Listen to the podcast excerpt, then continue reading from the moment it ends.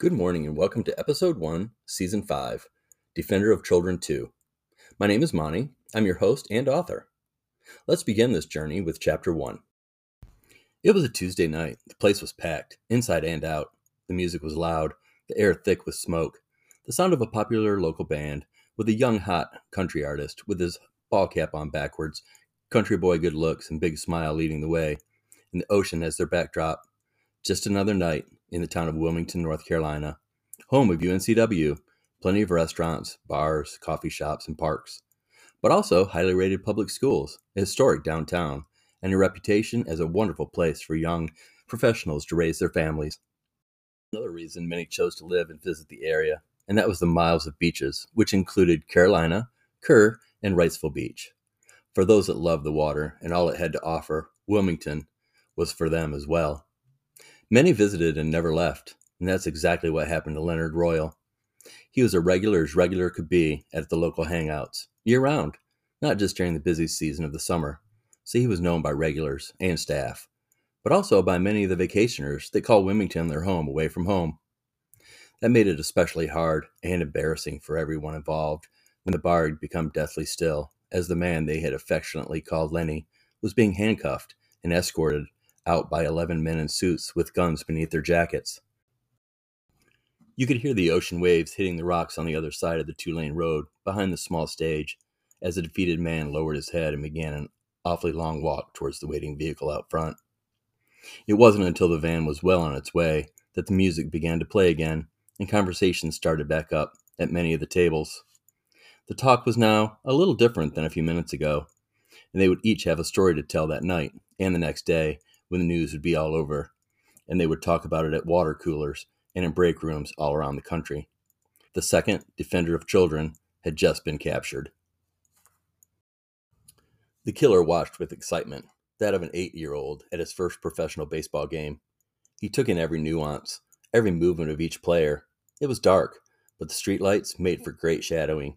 If it had been a movie, it would have been perfect. The light chill in the air, the cops smoking off to the side, and the small group gathered around the perimeter, which he made sure he blended in with. Just another onlooker wanting to see one of the most wanted men in America taken off the streets. Glorious. Thirteen people had been found guilty by the system. Thirteen people had been released into society because their prisons were too full and because they promised to go to therapy and be better citizens. Thirteen did not get the chance to lie, to hurt, to destroy the innocence of children. Thirteen met their maker at the hands of the defender of children. Miles Humphreys has been dead for three plus years, but the last eight months, someone claiming to be the defender of children had picked up his cause in a much more efficient manner, wanting to make sure all children predators know they are taking their lives in their own hand each time they give into their vile side. Tonight, it would seem those on the side of evil would celebrate with the authorities as the man known as the defender of children was once again taken out of the equation. Chapter 2 The call came in about 2 a.m. Eastern Standard Time. A call that was unexpected, as any call would have been at that time in the morning. Sean had been asleep for about four hours and was deep into what he could only remember was a solidly good dream. Sitting on the edge of the bed while Joe rubbed his back, he took a few notes, after gaining a small sense of awakenedness, if that's the word. What he had heard from his friend had snapped him out of any kind of sleep or dream, and into some kind of half sleep action mode. With the general information he needed, he hung up the phone, took Joe's hand, kissed it, and said, I'm sorry. You're not going to be real happy with me. On the way to the airport, he thought about every word his friend had said, trying to make any kind of sense. Anything. He came up with nothing. Maybe Kenny would have better luck. They'd be together within an hour and then spend a short time on a private plane before landing in Wilmington. By Sean's calculation, they would arrive in time to have breakfast with one of the East Coast's best defense attorneys, find out why one of his closest friends and former partners had been arrested, and how they could help, and then be at the police station in time to bail him out first thing in the morning. Kenny still looked the part of a model as he approached the Chevy Silverado Sean was waiting for him in. They would leave Kenny's Audi A4 near the office and take his truck out to the plane.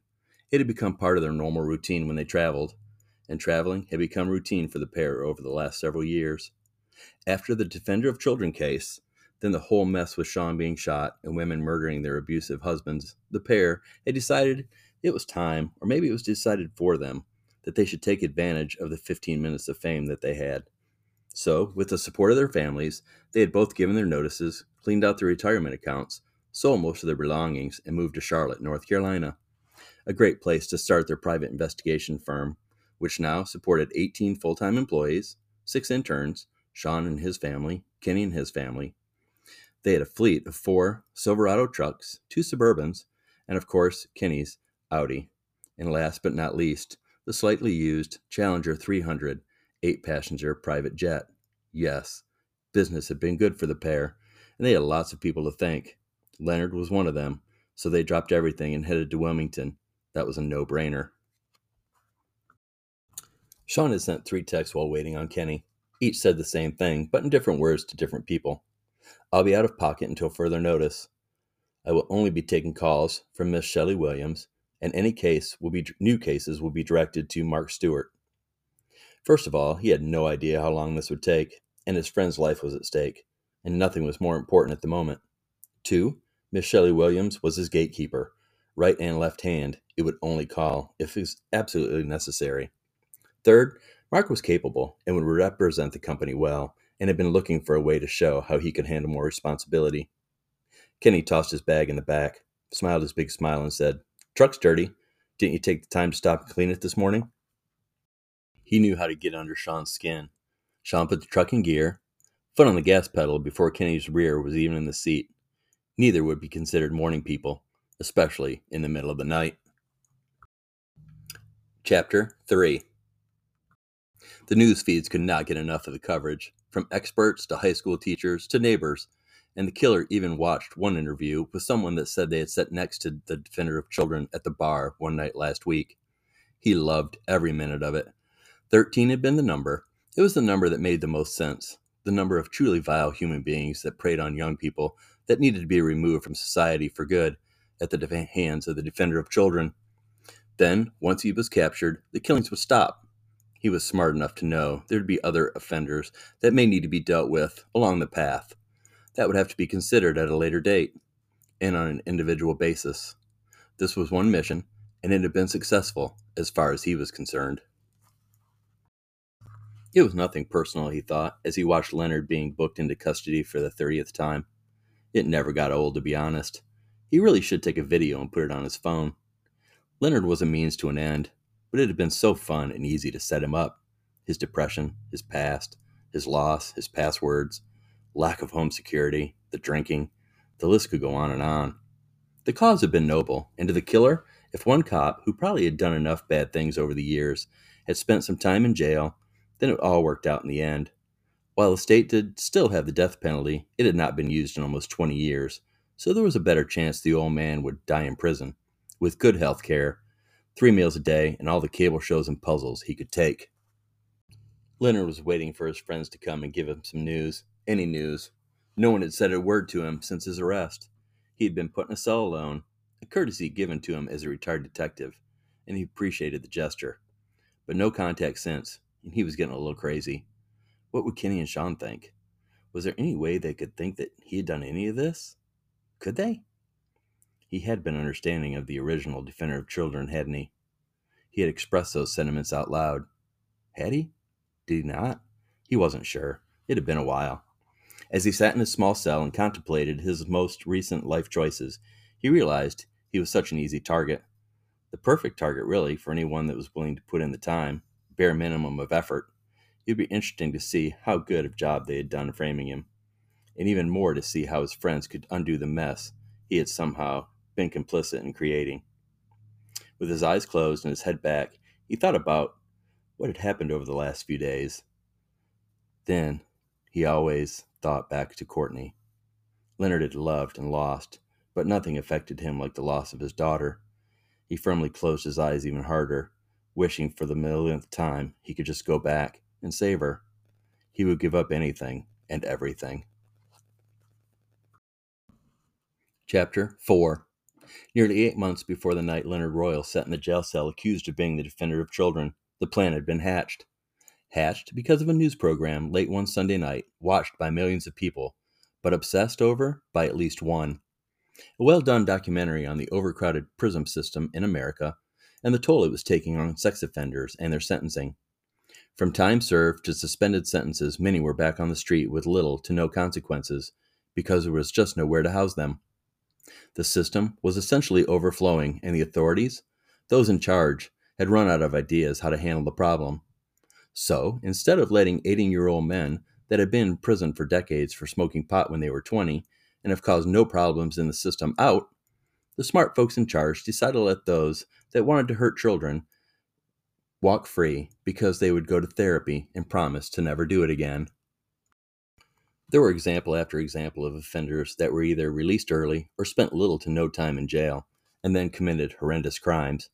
He had never even gotten a speeding ticket before he had the thought that eventually led to the crimes he committed. But like a worm slowly working its way into his brain, the ideas and plans did exactly that. And in the end, he was convinced that they could and would work, and only the criminals and one man would be hurt. The countless children and their families would be saved. The trade off in any terms acceptable. So, plans were made, time was spent on research, moves were made, more research, money spent, lies were told, and after 12 weeks, it was time for the first murder. His name was Walter Willis. He was 38 years old, white, from a good home, two loving parents, normal to all that knew him. All were surprised when he was arrested on charges of per- child pornography and attempting to have sex with a child under the age of 12 when he tried to meet what he thought was an 11 year old boy at a local park, but it turned out to be an undercover officer waiting for him. His family hired the best attorney who claimed he was under tremendous stress at work and that he had never, ever done anything like this and would never do it again. And the judge had released him on his own recognizance. The system at work. The killer had hundreds of files to choose from, but Walter Willis's eyes told him he was a predator. And the ease with which he had gotten away with his first act made him sure he would try to do it again. That is why he was first. Also, fate would have it his family was on vacation in a villa only six blocks from where Leonard Royal had retired. Fate could be a beautiful thing. On a Thursday, the killer spent the day watching Walter spend the day with his family. First around the backyard in the pool, then out on the town. A nice dinner in the same backyard, and finally around 9:30, he headed out in a little white convertible, sports car the family must keep at the house just for such occasion. He had only driven about 10 miles until he was at the local mall. The two entered at the same entrance, 20 yards apart, not really going in any particular direction, aimlessly around, actually. Finally, Walter approached a group of young boys. The killer could not hear what was being said, but he could tell it didn't go the way that he wanted it to. The boys laughed in turn and walked away, leaving Walter unhappy. The killer caught up with the boys and confirmed what the conversation had been about, and then followed Walter back to the car. Walter headed down to the seedier side of town, where he picked up a young man walking down the street. They spoke for a brief moment. Then the door opened, the man got in the car and they drove off. The killer followed. The beach parking was empty that night, so he killed his lights as he followed the sports car into the empty lot. He did not plan to give them any time for anything to get started before he approached, so, with speed, he was upon the convertible, had Walter by the hair, pulled him from the car, threw him to the pavement, and proceeded to beat him with a baseball bat. The other man exited the car and ran, never looking back. Smart. The killer finished, took the note from his pocket, stuffed it in the dead man's mouth, and left the scene. The first of many to come. Chapter 5 The killing had been easy for him, and he was ready for the next one as soon as the first was over, truth be told. It wasn't because he was evil. No, on the contrary. Every child, mother, father, grandparent that he saw, he saw someone that he may have saved from sadness of losing someone close to them. That is why he was doing what he was doing. He hoped, no, he knew if he had the chance to speak with Leonard Royal one day, he would make him understand. His Defender of Children was different than the original, and that was okay. Everyone knew Miles Humphreys died, so he wasn't trying to make folks believe he was the original. So there would be no nude bodies. Nope, no way, no how. Also, his note was simple three letters D O C. Now, he did like the baseball bat, and he did prefer a Louisville slugger, but he also kept a handgun close, a shotgun handy, and a couple of long blades within reach at all times. He believed in being prepared. Also, unlike Miles, he had friends. He believed everyone needed friends to help them along the way. And his victim number two had lots of friends as well. His name was Adam Russell, 52 years old, married, four kids, six grandchildren, deacon at his church, founder of his bowling league, dirtbag online predator that had been caught in two different stings by local cops and released both times because of who he knew. His end came on a Sunday night when he was called back to the church because someone thought they had left the lights on in the fellowship hall, and he was the closest one with the key to the building. When he arrived, the killer followed him into the church, through the sanctuary, and into the fellowship hall, that was dark, by the way, and then attacked, leaving him there, bloody and beaten, with screenshots of his online conversations with underage children so there'd be no doubt. And if those were taken from the scene, others were mailed to his family and to the precinct and the local newspaper. There you go, sicko. After the second, the news broke of the defender of children being back in action. How could it not? The rumors and theories flew but at no time did anyone with any authority reach out to Kenny Costco or Sean Trammell. They were old news from the first case, made their names, and had moved on. It was time for new blood, new opportunities. Besides, they were in private sector now, and the police did not need their help. So the killings went on. The news would cover them from a distance, a distant lens. They were predators after all. The police really were trying to find the killer because he was making them look bad. But there were those, like the first time, that had empathy for the killer. So the stories went from page one to page six and so on. That was until the fifth case. The killer had thought he had done so good doing his background work. There was nothing in his file that would have told him to walk away from this one. Nothing that would have alerted him to the attention it would draw or the scandal it would open. The pressure it would put on the police force, the captain, detectives, his friends. It was, as some may say, a dumpster fire of the greatest magnitude. The dead man was Mark Thirst, 33, fitness instructor, originally from Spain, but went to college in California and then spent time up and down the East Coast. Turned out he was also the personal trainer for one Lieutenant Theodore Benjamin III, the head of the DCMA, or Defense Contract Management Agency, a very important agency in Washington, D.C., with an annual budget of nearly $1.5 billion. When Mark was murdered, it was unfortunately in a condo owned, paid for, and titled to the aforementioned Ted Benjamin, and the rumors soared like the rockets the agency he led secured to protect this great nation. It was messy, in the messiest kind of way. Lieutenant General Theodore Benjamin III was considered by many to be the next presidential party candidate. From the outside, it appeared he and his wife of 30 plus years had the perfect marriage, the perfect children, three. The perfect grandchildren, seven. Just the perfect life. And those across the aisle, or those that just didn't like to see anyone happy, were quick to jump on the rumors, speculation. It was bad. Those that dug did not have to dig deep. The condo had been hidden from his wife, but not well. The funds had been pulled from various sources, not illegally, but not up front like you would think in a 30 year marriage. She had no idea he had a personal trainer, let alone a condo, that he spent nights at when he was supposed to be away on business trips. Dumpster fire. His friends were not happy. Like he somehow knew this, even though the guy's wife didn't. And more importantly, that he could go back and fix it. Well, he couldn't. Chapter 6 It was hard to get past the ordeal. There was almost not a number six.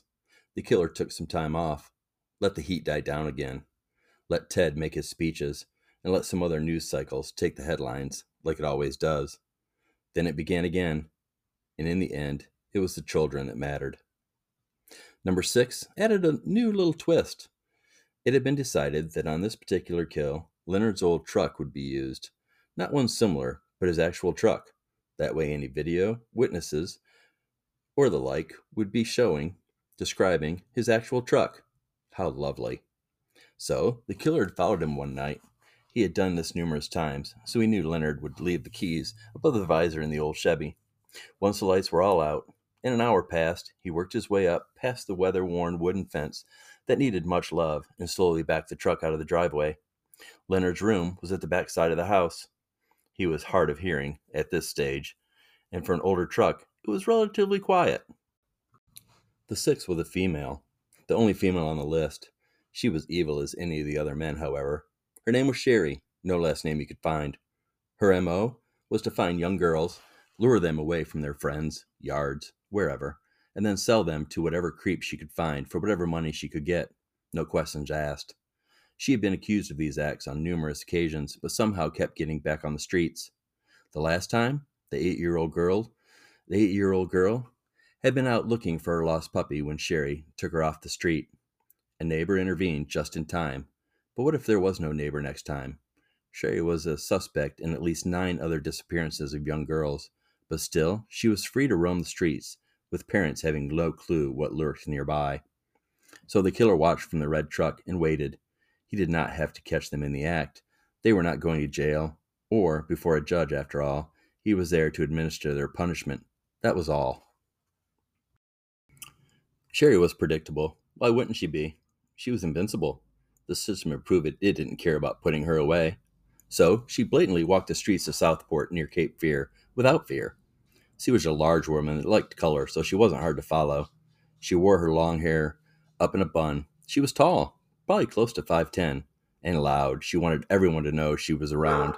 When detectives came snooping later, and they would, everywhere had been on this street at this time headed towards the park full of small kids. He watched in amazement at how she glided down the street, how she appeared to own the neighborhood. It was her office. About 20 minutes at the park, another 30 at the corner deli, she headed back up the street to her modest home. He had watched her take her two dogs out earlier. He hoped she would have to do the same thing again before bedtime. An hour later, the porch light came on. Sherry and the two dogs came bouncing down the porch and headed up the street looking for whatever the right spot would be to take care of their business. While they did that, he slipped up the stairs and straight into the home. No one felt the need to lock a door anymore. Why would they? She would be right back. The first blow was to the base of her neck. It took the woman by surprise, took her straight to the floor. The poor dogs were frightened to death and ran to their beds as fast as their little legs would take them. The second and third blows were to the torso, and the last was a fatal blow to the head.